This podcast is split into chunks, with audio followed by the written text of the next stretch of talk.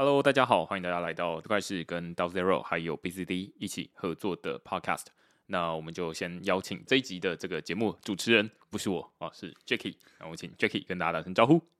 ，hey, 大家好，我是 Jacky，然后我来自不知道。那第一想先感谢明恩给我们这个机会，让我们可以跟区块势合作这个新单元。那这个新单元跟大家介绍一下，叫做听不到。然后听不到的 DAO 是 DAO，大家可想而知，这个单元就是在主主要在讲关于 DAO 的事情。到底在干嘛？哎，前面打过预防针。呃，然后我们可以讲一些道理，一起学习，让我们活到老学到老。嗯，好的。Humble。先稍微自我介绍一下，然后再讲看我们这个节目单元会讲什么。进入今天接下来的内容，介绍一下 DAO 啦，然后介绍一下这个节目之后会讲的一些内容。那我叫 Jacky，然后我是不知道的成员之一。另外也有在做 Web 三的呃新创叫做 Shibuya。为什么开这个单元呢？这个单元主要就聊什么是 DAO，DAO 是什么，然后 DAO 实际上的运怎么运行，去了解 DAO 如何运作，然后在世界上台湾在国外有什么样不同的 DAO，然后这些不同的 DAO 有什么样的目的跟理想，怎么样去改变世界，然后用什么方法去运作。我猜大家刚刚已经听得出来，就是 Jacky 很。懂用谐音梗哈，我 们我们待会待会如果里面有任何谐音梗，绝对都是从 Jacky 来的，就是不知道，这是先撇撇清关系，这烂梗不是我说的，对对对，对。然后另外一个是确实就是我不知道大家对于这种区块是过去完全听过每一集的人有多少啊？但是先假设大家可能或多或少可以看到往前滑就可以看到，其实区块是在每一次想要邀请这种关于 DAO 的来宾的时候，其实。我觉得蛮困难的，最主要原因是因为其实呃台湾没有太多关于 DAO 的实际的运作的方式。你说，诶，如果要说问大家现在有哪一个 DAO 是大家现在心目中觉得最理想或者是最棒的一个做法，我自己是会觉得好像它有点像是你要挑选一间公司，说哪一间公司是你心目中理想中最好的。那间公司，我觉得它会有很多不同的面向。有人会觉得说啊，那赚赚大钱就是好公司啦，然后或者是这个员工福利好，放假就是好公司啊。那到理论上应该也会有很多不同的方式，所以我会觉得说，区块势为什么要想要跟这个 DAO Zero 还有不知道一起合作做这个东西，然后而且邀请 Jackie 做这件事情，最其中一个很重要的原因，就是因为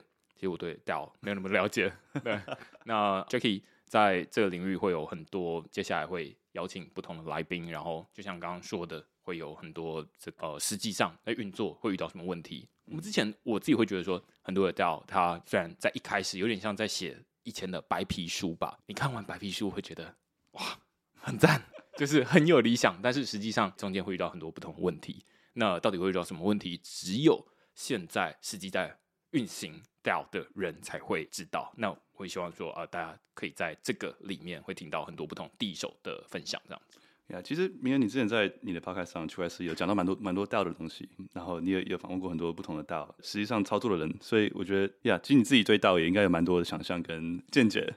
一点点，一点点。然后我自己会觉得 DAO 它就，我只会觉得说 DAO 它，如果要说它到底什么东西的话，我觉得它。不是一个新东西，对，那呃，只是，但是它也可以说是一个新东西啊。就是之前自己写过一篇文章，然后在讨论合作社，没错，然后就会觉得说啊，DAO 它其实就是一个数位的合作社，或者是链上的合作社。嗯、呃，因为我自己对于合作社的概念非常的陌生，嗯、虽然大家在国小的时候都会呃修 Jokey 合作社，然后去买饮料，那但是问题是，那个就是一个大家去买饮料的地方，而不会知道说那到底呃背后的组织到底怎么运作的，对。那这是我觉得 DAO 对我来说有一点点熟悉又有点陌生的一个很重要原因。对，感觉其实 DAO 这个主题就是大家都听，很多人都听过，特别在币圈的都听过，right? 很多很有名的 DAO，Constitution DAO、Pleasure DAO，大家都听过。但是实际上 DAO 内部怎么运作，然后架构一些流程、一些工具，其实是比较少人实际上接触到的，比较深度接触到的东西，对啊，所以希望这个单元可以更深入了解不同的 DAO。刚开始我们会从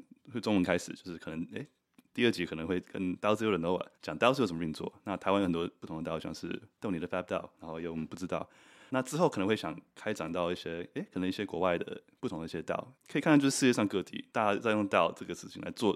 这个组织形式来做什么事情，有什么样的目的，什么样的 mission，然后他们遇到什么挑战，有什么需要什么东西。其实最重要的是最后还可以拉回来，就是说，哎，这样的一个我们需要的东西，不同的使用场景，在台湾有什么样的应用场景？在台湾有什么样的可能传统组织会可以从到这个组织身上中可以摄取什么一些方法？对，所以之后蛮期待可以，但之后的内容虽然可能是如果是英文访谈的话，一定还是会前面会加中文的一个 summary。对对对对对，这个其实应该先帮大家打预防针的，就是大家如果之后，因为过去大家都是区块是我主持啊，然后过去可能大家或或多或少会听过，可能我不记得可能是一集或两集关于呃，就是里面的来宾他是就讲英英文，我大概会想办法就是呃用中文回答他，那通常这些来宾都很刚好，他们能够听得懂中文，只是他们不太会讲英呃不太会讲中文而已。那但是呃，接下来因为 Jackie 会找到更多国外的来宾，我觉得这是可以找到更多不同的观点。那但是大家就是会有英文的内容可以听，但是呃不要担心，就是前面会有一些中文的对叙述，对，一定会先中文把大致上讲的内容先大概叙述一遍，嗯，然后之后才会进入到可能英文原文的访谈。呀、yeah，也算是这个新单元一个新的一个元素吧。这就是区块是走向国际的第一步。对，所以之之后计划大概这样，先会从一些台湾的 DAO 开始，先中文开始。这是第一集，从跟明恩一起聊，介绍这个节目的之后的未来。然后之后可能开始扩展到一些国际的 DAO。那我们今天会聊，就是做个大概介绍跟了解，因为很多人可能就是听过，但不一定知道 DAO 是什么。我觉得我们可以从 DAO 比较基本层面开始开始聊 DAO 是什么，然后 DAO 的历史跟运作模式。那这些可能大家或许都听过，但是还是简短的说一遍。DAO 就是一个去中心的自治组织，英文就是 Decentralized Autonomous Organization。那它的特点就是一个不受阶级、国家、地域跟身份限制的一个全新的组织架构。DAO 是二零一六开始的时候，有个叫做 The DAO，可以说是第一个 DAO。对，然后那时候它因为链上的程式码有 bug，然后受到攻击，然后被盗了五千万美元的以太币啊。那后来就因此造成了那时候 Ethereum 跟 Ethereum Classic 的一个 fork 嘛。那时候大家就投票说，决定说把这个钱被盗的钱还给被盗的人，然后就开始一个新的链，叫 Ethereum，然后旧的就叫 Ethereum Classic。啊、那到后来有很多不同的 DAO，像是 Compound、Pleasr DAO、Constitution DAO、Maker DAO，right？各种不同的 DAO 都用不同的方法来达到不同的目的，不管是融资啊，或是达到一些 DeFi 上的一些协议，或是一些文化艺术上的追求，来一起来集资买一些东西，像是买艺术品、买那个美国宪法，right？然后也有这种非营利组织，像是 DAO Zero 是一个做公共财的 DAO，那不知道这个非营利组织的 DAO，目的是想把台湾的 Web 三带上国际。那 DAO 的特色就是它技术取代信任，公开透明，所以大家可以看到链上的数据，不管是账啦，或者财务，或者投票，可以透过智能合约的程式码来自动化很多人跟人之间的关系跟信任。像如果我今天跟你说，哎、我要做一个有个目标，我想做什么事情，你要不要给我多少钱？那我很难就是说，哎、如果不知道你是谁，我不信任你的话，我很难就是说，哎、就是这样写张支票给你。但是我我看得到背后这个钱去哪里，在链上看到去哪里，看到之后怎么被运用，那其实这会建立起一个一个信任嘛，就是我我知道这个我这个捐钱。之后会到哪里，会被怎么使用？然后再另外特点就是它是个共同拥有治理的，所以这个 DAO 就是像刚刚明人说的合作社，就是大家可以共同去拥有、共同去治理，不管是用代币啦，或是用 NFT 去投票来决定一些 DAO 之后的一些资源上的运用啦，或是一些不同的发展。那它另外一个特点就是它是一个没有中央机构，就是不受外在控制的一个组织，就是大家使用链上协议投票去。去完成一些事情，对，它是一个充满潜力，但是还是有优缺点的一个新的组织架构。所以大致上介绍一下 DAO 的那个特色。那明天这边有什么想补充的？我自己会觉得最，我猜啦，绝大多数人会蛮好奇的，都是说，就是我也想听听，就是 Jackie 怎么说，就是说，嗯，因为现在大家会觉得说，公司可能是大家很熟悉的，什么样算好公司？那一个就是它很会赚钱，那所以大家会说啊，这台积电。哦，那他这个很会赚钱，那而且他给员工很多薪水，嗯，那这是一个好公司。当然，在里面工作，这个时时常要肝要比较新鲜一点。但是，但是可能这是一个好的公司。但是，DAO 到底跟公司有什么样的不同？因为绝大多数人大概都在公司上班。但是，第一个是大家会说，为什么要参与 DAO？它是一个参与社团吗？还是它是一个虽然刚刚说合作社？但是可能大家对于合作社也不是那么的了解。就来说，我最近先爆一个自己的料好了，就是我自己在最近因为想要知道合作社，或者是想要知道 DAO 它到底是什么东西，嗯，所以就大家可能会或多或少在路上看过，这台湾有一个算蛮有名的合作社，叫主妇联盟合作社。那他就是以一个开超市，简单来说，开超市，他们可能会这样这样叙述会生气，但是反正就是 他们就是以开超市为主的一个合作社，然后让大家呃，例如说这种家庭主妇啊，我不管是不是家庭主妇，反正就是大家可以去到那边买菜的地方。那他们的菜的定价，或者是他们就会主打就是说啊，那在里面的定价是不会用那种，例如说在外面大家很常看到说，哎。一把青菜一百块，然后特价六十块，打六折，然后你就会觉得很想很想买。他们就说他们完全不玩这种价格的游戏，而是就是这多少钱就是卖你多少钱，他不会说，那这要为了要促销还是要怎么样？因为其中一个很主打就是说，在这里面来买东西的人都是所有的自己的社员，对，所以每一个人自己出钱，然后。出钱之后来参与，呃，这个地方他们是为了想要买到让自己安心的蔬菜，想要买到价格合理的东西。那反正我就是对于这这个东西的运作，其实我不是那么了解，我就寄信去问主妇联盟合作社要不要录 Podcast。真的假的？Oh my God！OK，okay，他们怎么说？然后。他们就先转给我另外一个联络人，然后啊，我就联络那个联络人，然后后来就无声卡这样子。OK，对，有点有点可惜啦，但是我应该还会再再再去找他们，就是因为我自己会觉得说，如果我觉得 DAO 它是一个链上的合作社，那理论上现在既然这个呃台湾就有很多合作社，其实你可能有时候大家稍微注意一下自己的街坊邻居，有可能他的门牌还会另外挂一个。我最近在我家附近的社区里面就看到。有一家门牌，他就挂什么什么什么合作社这样子。哦，那他可能是在做教育的合作社。对，那你可能大家也会听过，例如说信用合作社，对，有点像是在做这种银行业务的。那也有一些是在做计程车合作社，还是在这计程车的司机，所以会有很多不同类型的合作社。对，工会也像是一种。对对对，所以我就会觉得蛮好奇，就是说他们到底会。怎么叙述说？到底你去举这个主妇联盟合作社为例好了，对，你到底跟全联有什么不一样啊？就是. 对啊，我我全联全联他可能就是那呃为了赚钱，对，那这是一个好的好的公司好的超市，然后你让大家有一个很多选择，嗯、那合作社到底有什么不同？我这之前有稍微想要研究一下合作社，那最简单我就那时候举这个。学生的时候在台大，啊会有一个合作社的组织章程，然后他就会说，呃，合作社就是会进大家呃社员需要的东西。那什么是社员需要的东西呢？就来说，台大学校的合作社里面就不会出现酒，因为他觉得酒不是这个社员，例如说呃学校的职员、老师、学生需要的东西。里面会出现的是什么？可能就会出现一些面包，会出现呃茶叶蛋，然后会出现一些呃不知道可能咖啡，嗯、哦，这个是大家觉得他他们觉得需要的东西，在那里面它的运作会跟追求商业的，例如说啊学校有另外一间是全家的便利商店，它里面卖的东西就会跟合作社卖的东西不一样。其实我觉得你讲很多很棒的例子，但我觉得人类历史上就是一直不断的在演变这种人跟人之间组织架构的演化，right？从以前。村落村落时代，到后来可能帝王时代有朝代有有国王专制政府去管人，到后来有宗教，哎，宗教变成一个也是一个很有势力、很有强大的一个组织，甚至它是跟政府在某个时代、某个年代是相相相类似的。到后来就是公司有限公司的成立，不同组织像刚刚说协会、合作社，到后来的民主，这都是。不同的组织能力的方法的一个演化。那我们现在到了一个新的年代，就是诶，有有 Web 三的东西，然后开始有些链上的技术。那种 Vitalik 的时候就开始把一些这个链上技术应用在组织人类身上，就形成这个 DAO 这个东西啊。那你刚刚问题问题就是说，那 DAO 跟公司什么什么不一样，对不对？想象就是那种 DAO 跟公司不一样的地方，就是可能公司就非常紧密，非常多的一个阶级制，那 DAO 可能就比较松散，很多时候他的人是平等的，他可能没有一个 CEO，没有一个。他可能会有精神领袖，right？像 Vitalik 就是 Ethereum 的精神领领袖。像 Vitalik 他之前就说过嘛，他在 Ethereum 的时候，他其实很喜欢现在状况是，他其实有时候他有些 idea 想要推，但会他不会过，会被人 会被人家打掉。就他虽然身为是一精神领袖，但他没有实际上的 power，没有控制这个组织的未来的权利。那这是一个像是一个大的愿景，就是大家一起共同去拥有这个，不管是 Ethereum 的 community，这个未来是大家一起决定，不是一个人可以做决定的。这个好处就是说，可能今天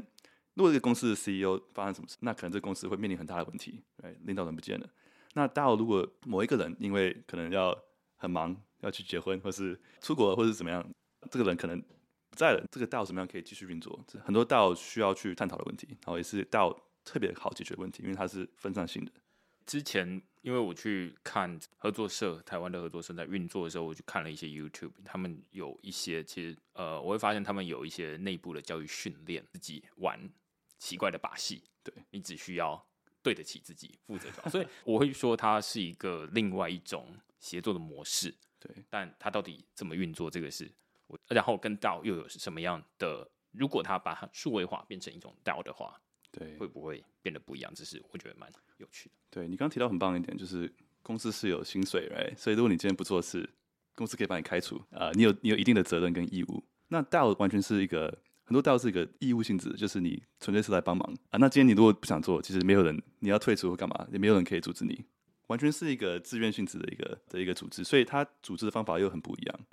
那很多人就会说，那 DAO 是不是因为这样子会没有效率？公司是不是更有效率？在某种程度的执行层面上，可以这样讲，因为如果今天一个人说走 A，大家跟着走 A，那是很有效率的事情。那如果在 DAO 的时候，那你要下一步怎么走？可能很多人不同的声音、不同的想法，那你怎么样去收纳各种不同的想法的意见，然后再把它整理，变成一个大家可以一起一起往前走的方向？这需要更多的时间。但差别就在于说，我自己是觉得说，你可能去上班打，像刚刚说打工仔，你是领薪水，下班五点关电脑，不干你的事。但如果你在一个 DAO，大家一起共同拥有的东西，因为 Web 三的特点就是它可以让所有的资产就是链上化嘛，就是可以说大家一起去拥有这个，不管是 NFT 或是这个 DAO 也是大家一起拥有的东西。哎这个决定的过程中，每个人都有参与到，它是比较偏向草根 grassroot 的一个形式去讨论出来的。那其实对于每个人的影响是，每个人觉得说，诶，这个决定他有参与到，他的声音有被听到，最后会更他更会更投入这个这个 DAO 的 mission，因为他是真的是。这个 mission 是大家一起拥有的，不只是这个公司是谁说什么 A 说或者 B。短期上你或许这样感觉起来比较没有效率，但长期来说，如果大家都更相信这个 mission，更相信这个组织，我觉得它是更有效率的。对，我觉得一部分大家会从，例如说，如果你是在一些公司上班，例如说 Google 之前可能会有很有代表性，可能是 TGIF，然后呃，他们会在礼拜五的时候或某反正就是会。有什么执行长，然后来跟大家员工一起会有一些对话。那这些无论是或者是新创，它很容易会有一些这种让想办法让员工也有一种责任感，嗯，也会有一种这个这个公司也是你的一部分的这种感觉。你会发现这些概念，它虽然是一间公司，对，但是它还是想要有点像是想要拉拢，或者是想要运用这种。呃，合作社或者是 DAO 的概念过来，想要想办法让大家协作的更紧密一些。因为如果你就是一个打工仔，理论上你就是领完薪水你就五点下班关电脑走人了。但是如果你是公司的一部分，而且你会觉得哦，那这个你是营运者，嗯，你就会觉得说啊，那我除了上班之外，我下班之后还要怎么样怎么样怎么样？DAO 它在关系上面好像是比较紧密的，对，就是他会让你会觉得说啊，这就是你一部分啊，你不会随便乱经营。就是如果那是你的生活的一部分的话，嗯，那公司它反而就比较松散，就是我们建立在我们的关系建立在金钱上，对，你没有给我钱我就跑了，或者是隔壁给我比较多的钱，那我就过去了，大概是这样。可以说公司比较比较那个 practical，比较务实，但我比较理想化。对，所以我会觉得这个这个是一个，这肯定是一个有趣的主题。然后，而且现在回头，如果到为什么我们今天要讲这种 DAO 或者是合作社，就是合作社它已经从这个英国的工业化的时代已经出现的一个组织，但是到现在，大家对于合作社除了学校原生消费合作社之外，大概没有机会参与，那更不会知道说。例如说，刚刚说啊，那如果他们要投票决策，那要怎么样？跟是跟我们这种在国小开班会一样，就是投票，然后人多的就是赢吗？还是跟股东会一样？我觉得现在应该会有一些点或者是一些经验可以拿过来在 DAO 上面使用。到底他们卡在哪里？然后 DAO 它肯定会有一些更轻量的做法，因为它终究是一个数位的对。组织，那它不用像合作社一样说啊，那我们有很严谨的章程，然后拖慢大家的这种协作的模式。我很喜欢你这样子想事情的方法，你会用一个大家都熟悉的框架，像合作社，然后去比喻一个新的框架，像是 DAO，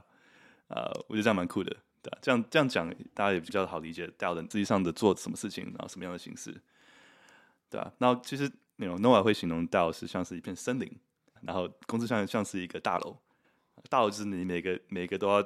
都要盖得好好的嘛，就是每个砖块或是每一个梁都要在对的地方，它才会，不然就垮了。那一个森林道可能就是遍地开花，然后大家怎么样去分享资源，然后可能大家就是往同一个光线的阳光前进成长。那可能比较缓慢，但是它整体长久时间下来，呃，能影响到的东西或是一个给人的感觉是不一样的，因为是大家一起拥有的一片森林，不是某个公司、某个公司、某个人拥有的一个大楼这样。对。那刚刚讲其实有另外一个不一样的地方，也就是说 DAO 是一个自愿性质的嘛，所以大家可能来来去去都有可能。那公司你可能你要面试，你要进去。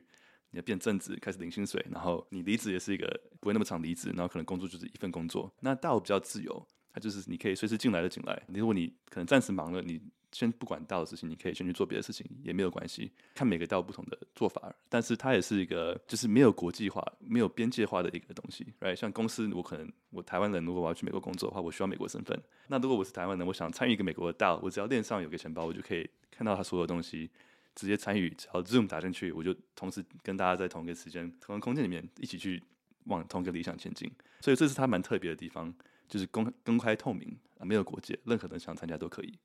诶，那我好奇，明恩，你之前有没有以以你个人的可能经验或者身份参与一些，会去参观不同的 DAO？呃，因为写文章的关系，会想要去看他们到底是怎么运作的。例如说，之前写一篇关于 Friend with Benefit DAO，嗯，FWB 这样。那他们很主打是，他们是一个综合性的 DAO，对，很日常生活。那所以他们会有很多不同的，在不同的城市，对，会有不同的内容，然后会有子频道。但是我自己就会觉得，我实在是很难分出它跟我在脸书社团之间的差异，就是大家感觉好像是因为某一个。兴趣而来，然后好像没有要解决一个特定的问题，或者是为自己，就是我进去身为一个旁观者，就会觉得哦，那反正我就进到一个地方，然后呃，没有太多的参与，也不会有人跟你打招呼，也不会，当然也不会有 on board 的这个流程，对，那所以你电脑不会出现一台电脑，也不会有一个公司的账号，不会，通通都不会有，那你就是可以进来，就是有点像你刚刚说，你可以自己自己进来，可以自己出去。它是个蛮有趣的例，它比较有名，所以大家都会好奇想进去。但我不觉得它是一个很好的一个范例，right? 因为这个 DAO 应该是要让人感觉到有 belonging，就是感觉到归属感。你进入个社群，你要觉得备受大家的欢迎，然后大家会对你好奇，会想 onboard 你，会给你介绍一下这个，就进家 Discord 好像进一家进家房子一样嘛。其实这是客厅，这是什么？然后你需要什么？这边有什么？right？应该有这种感觉才对。所以 DAO 你你也可以说它是一个线上的社群。一个 Telegram 或者 Discord chat 什么不一样？就是把 Telegram 线上一个聊天室嘛，然后可能大家发一些币或者什么的。但其实这个世界上有很多不同的道哎，像刚刚讲到像 Friends of Benefit 就是一个 social 为主的道嘛。那刚刚有提到一些像是 fundraising 的 DAO，就是有些像 Constitution DAO、Pleasure DAO、BitDAO，这都是来融资的。那当然有一些像是非盈利的 DAO，像是那种 DAO Zero 公共财不知道啊、然后有一些。气候变迁的 DAO，像是 Climate DAO，right，Earth Fund DAO，Klima DAO，都是做一些一些怎么样让大家一起去改善气候变化。然后还有 Ukraine DAO，你应该可能大家也知道，Ukraine DAO 就是之前 Ukraine 战争的时候帮忙募资，然后还募了四点七 mil 美元。那时候我有捐，然后他竟然还有后来有发币给有捐的人，让大家就是哎有个纪念这样。所以很多不同很有趣的 DAO，还有一个叫做 Nouns DAO，我不知道你有没有你有没有听过 Nouns DAO，就是 N O U N S。它是一个眼镜，一个红色眼镜。嗯，嗯，不知道，啊、不知道。来啊，这位帮忙宣传。不知道，不知道。Nouns DAO 是很特别的 DAO，它就是一个，它每天会智能合约产生一个新的 PAP，然后全部都在链上，然后你可能买这个 PAP，你就可以进入这个 DAO，然后它你买这个钱就进到一个 Treasury，然后这个 Treasury 大家就是里面有一笔钱，然后大家就可以投票决定这个钱怎么使用。它是它是个蛮早期的。NFT 跟 DAO 的一个 crossover 的结合，那它有名的地方就是它是一个很酷的一个 IP，它的 brand 非常的著名，大家一看就知道说哦，这是 Nouns DAO 的眼镜，就是一副太阳眼镜，红色太阳眼镜。那可能如果你可能看一些 Web 三的 Twitter 看久，你可能会你可能应该会有印象，就是大概长得很有趣，因为它金库里真的很多很多钱，一个那样子以前是一百多个 ETH，现在可能三十直到六十之间。呃，反正它金库里很多很多钱，然后大家就会推不同 idea，说我想要帮助这个地区的某些族群。有人可能对滑板很有兴趣，他说我要帮助这些极限运动人，我要赞助他们做一些事情，然后就发一个 proposal，然后大家链上投票，投票过了之后，这个钱就拨到你账号里去给你用，啊、所以是蛮有趣的一个，我看过链上到最去中心化的一个例子，它完全是你根本不用跟任何人见面，它就是所有东西都在链上运作，所以很有趣，因为它也它实际上也产生了蛮多的 impact，它也也做出很多不同的，里面有很多不同的 sub DAO。这是另外一个一个形式，就是 sub DAO，DAO 里面生出了不同的小道。啊，这个先讲，这个可能有点太细，但是，you know，就是一个道有很多不同的运作方式。那这个是结合了 PFP，结合了 NFT，然后用个大家链上投票的方法来宣传一个一个 branding，一个 IP。呀，所以 Nonstyle 是个也是个很有趣的例子。之后我也想想找 Nonstyle 人进来来访问一下，因为他们算是很早以前开始的一个 DAO。那其实刚讲了一点，就是说 Nonstyle 是非常非常 decentralized，right？那其实这有好有坏。大的理想是想要去中心化，但其实过度的去中心化是非常的混乱的。像 Friends of Benefits，它是可以可以说它是一个蛮去中心化的一个组织，但我们进去的时候完全是没有毫无头绪，就 OK，What are we doing here？我们这边干嘛？Right？所以那一定的中心化有一定的好处，所以我们之后会探讨，就是说，哎，就是有一个道它需要多中心化，需要多么不中去中心化，在哪一方面需要去中心化，哪一方面需要可能一些中心化的领导？那在这个道成长的过程中。这个指数会随着什么样的原因跟条件而改变？然后在这过程中会遇到什么样的挑战？我觉得我好奇，呃，明恩，你会觉得 DAO 会遇到最大的挑战是什么？你刚说 DAO 的参与，我忽然发现我好像有参与哦。以前哈，Let's go。我在 Litecoin 这个链上，哦，对，然后是一个 validator。那、哦、真的。对，那所以呃，在在上面会有一些投票的机制，对，那所以会有不同的议案，有人呃有人提案，然后说哎我要花这笔钱，那当然呃我有点像是在在上面是民意代表，那所以大家 delegate 他们自己的代币在我身上，那所以我现在在上面，我记得区块是在上面大概有五 percent 的 voting power，那所以有点像是我去投票，代表五 percent 人的意愿。好，所以这个机制大家会觉得它大概就跟我们现在的大议士民主蛮像的，就是议会在投票的时候说啊，那每个议员，但是不一样的是，每个议员都只有一票，不会因为你是某一个选区的第一高票，所以你代表的比例会比较高。那但是在 DAO 上面，或者是在 Litecoin 这边，你的有多少人把他的 Like delegate 给你，那就代表你有多少的话事权。嗯、那所以我觉得这都会回到你刚刚提到的问题这样他可能会遇到什么样的问题？嗯、我自己在上面参与会觉得最大的问题，可能是我到现在都还不是那么清楚的是，到底哪些事情是需要提案同意，哪些事情是不需要的。对。因为我自己在上面参与，大概就是哦，那只要有提案过来，我就会看说啊，那它里面到底要写些什么，然后会说啊，那他去要提案把这笔钱捐，比如说拨给谁，然后要做什么事情，那你就是要凭常理去推断说，哦，那这笔钱要给某一个技术开发组织，然后邀请他来开发某一些新的功能，大概只能靠常理推断。我猜，因为我自己没有当过。议员 没有当过民意代表，所以不太知道民意代表他们的还能够怎么做。但是我最后觉得我能够做的就是哦，那去看一下这个东西是不是需要的，是不是合理的。那合理我就投票同意。嗯、那这个是我觉得合理的，就是正常的状况。但是诶，如果它是一个很小的开支，例如说啊，那有一些人他们可能要吃饭哦，然后他们要聚餐。然后想要用这个到金库里面的钱来开支，那这个算不是要不要投票同意？那这个是我觉得蛮困难的事情。理论上应该是可能是不需要，或者是你就不要动用那些钱，或者是怎么样？这是到底有多大的事情需要提案通过？有多小的事情是不需要？那那个尺度要怎么拿捏？如果你每一件芝麻绿豆的小事，通通都要拿出来，那有点像是。你在这个民主的时代，任何事情你通通都交付公投，所有人光是投这些东西都是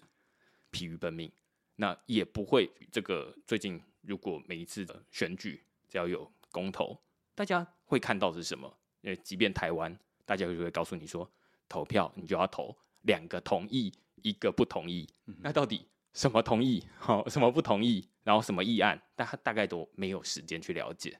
那更不用说啊，如果这些是我们中华民国啊，大家会需要每天碰到的事情，重够重要的事情才会交付公投。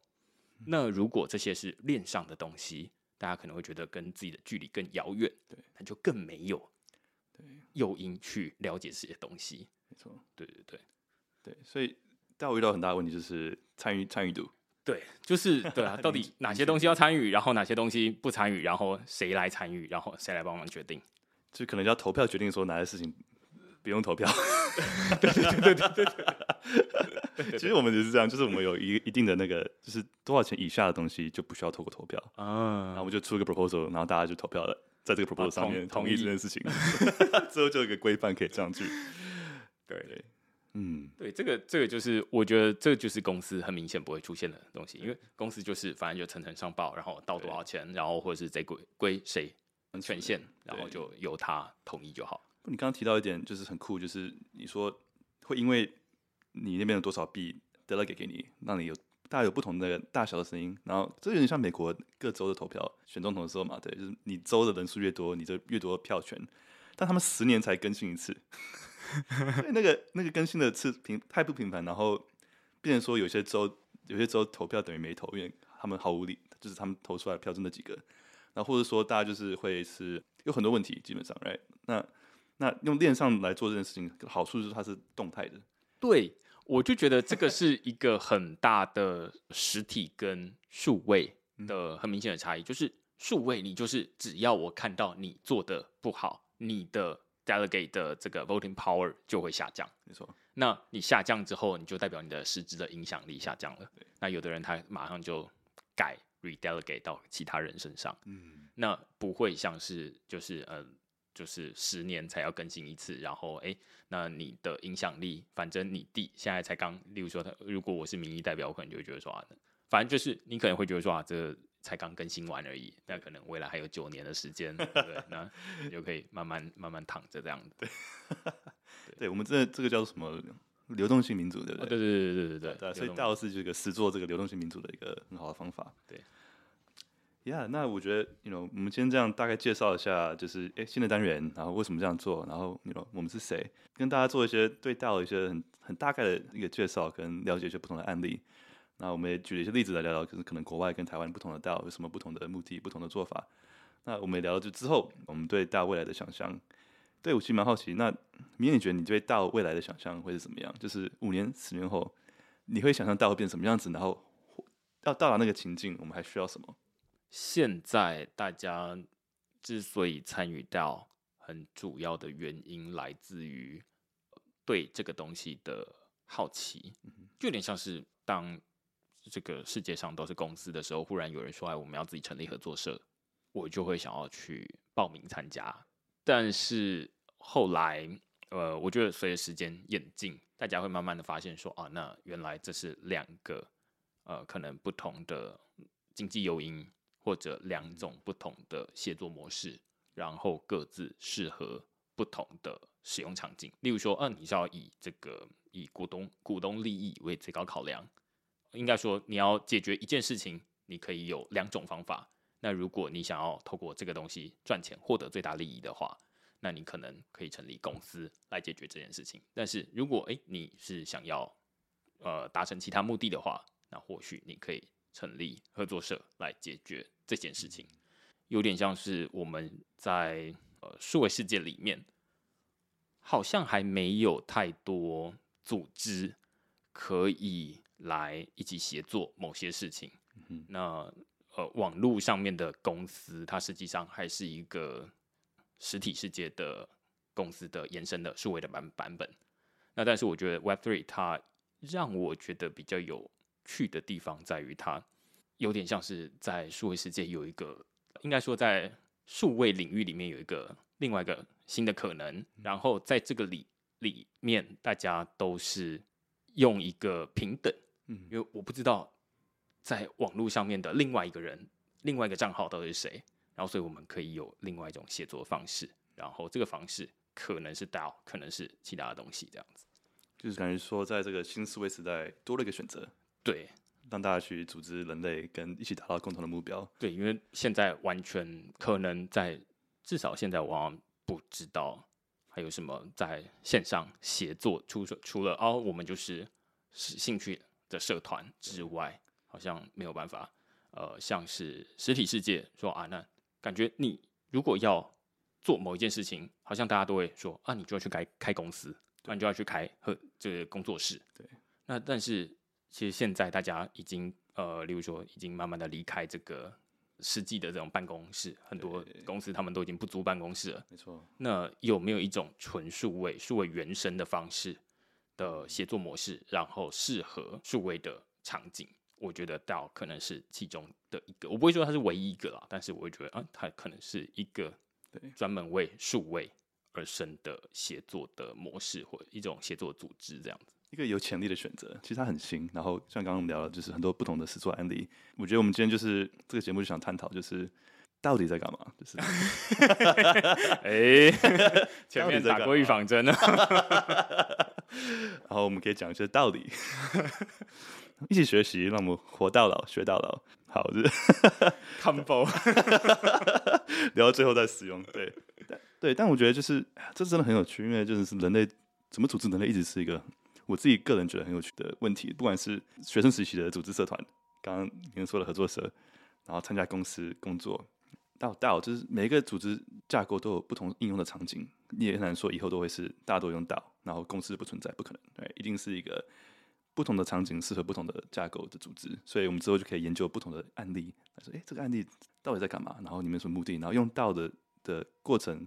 有什么好处？有什么坏处？学到了什么？什么挑战？那之后可能大家接触到或者参与到，可以有一些有一些学过的东西，就是可以有重复重复使用。我蛮期待之后这个单元怎么样的发展。你看，很开心这个机会可以在这边聊聊到，因为台湾也是一个很民族文化很重的地方，right？然后 Web 三也很活跃，技术上很很成熟，所以台湾也是一个很适合。尝试一些不同道的一个一个场域，所以其实蛮期待之后我们在这个节目上聊不同的道、不同的应用场景。在台湾，大家也可以自己可能生活上遇到一些问题，或者想要做的一些事情，诶，有没有可能用到的一些，不一定是真的是做给 DAO，你可能是用到的一些精神，或是一些工具来达到你想做的事情。我觉得这个都是很有趣的一些，之后节目上会一一探讨的一些啊不同的问题。呀，好，那今天差不多到这边。谢谢明恩，谢谢谢谢 Jacky，好好，先这样，拜拜，拜拜。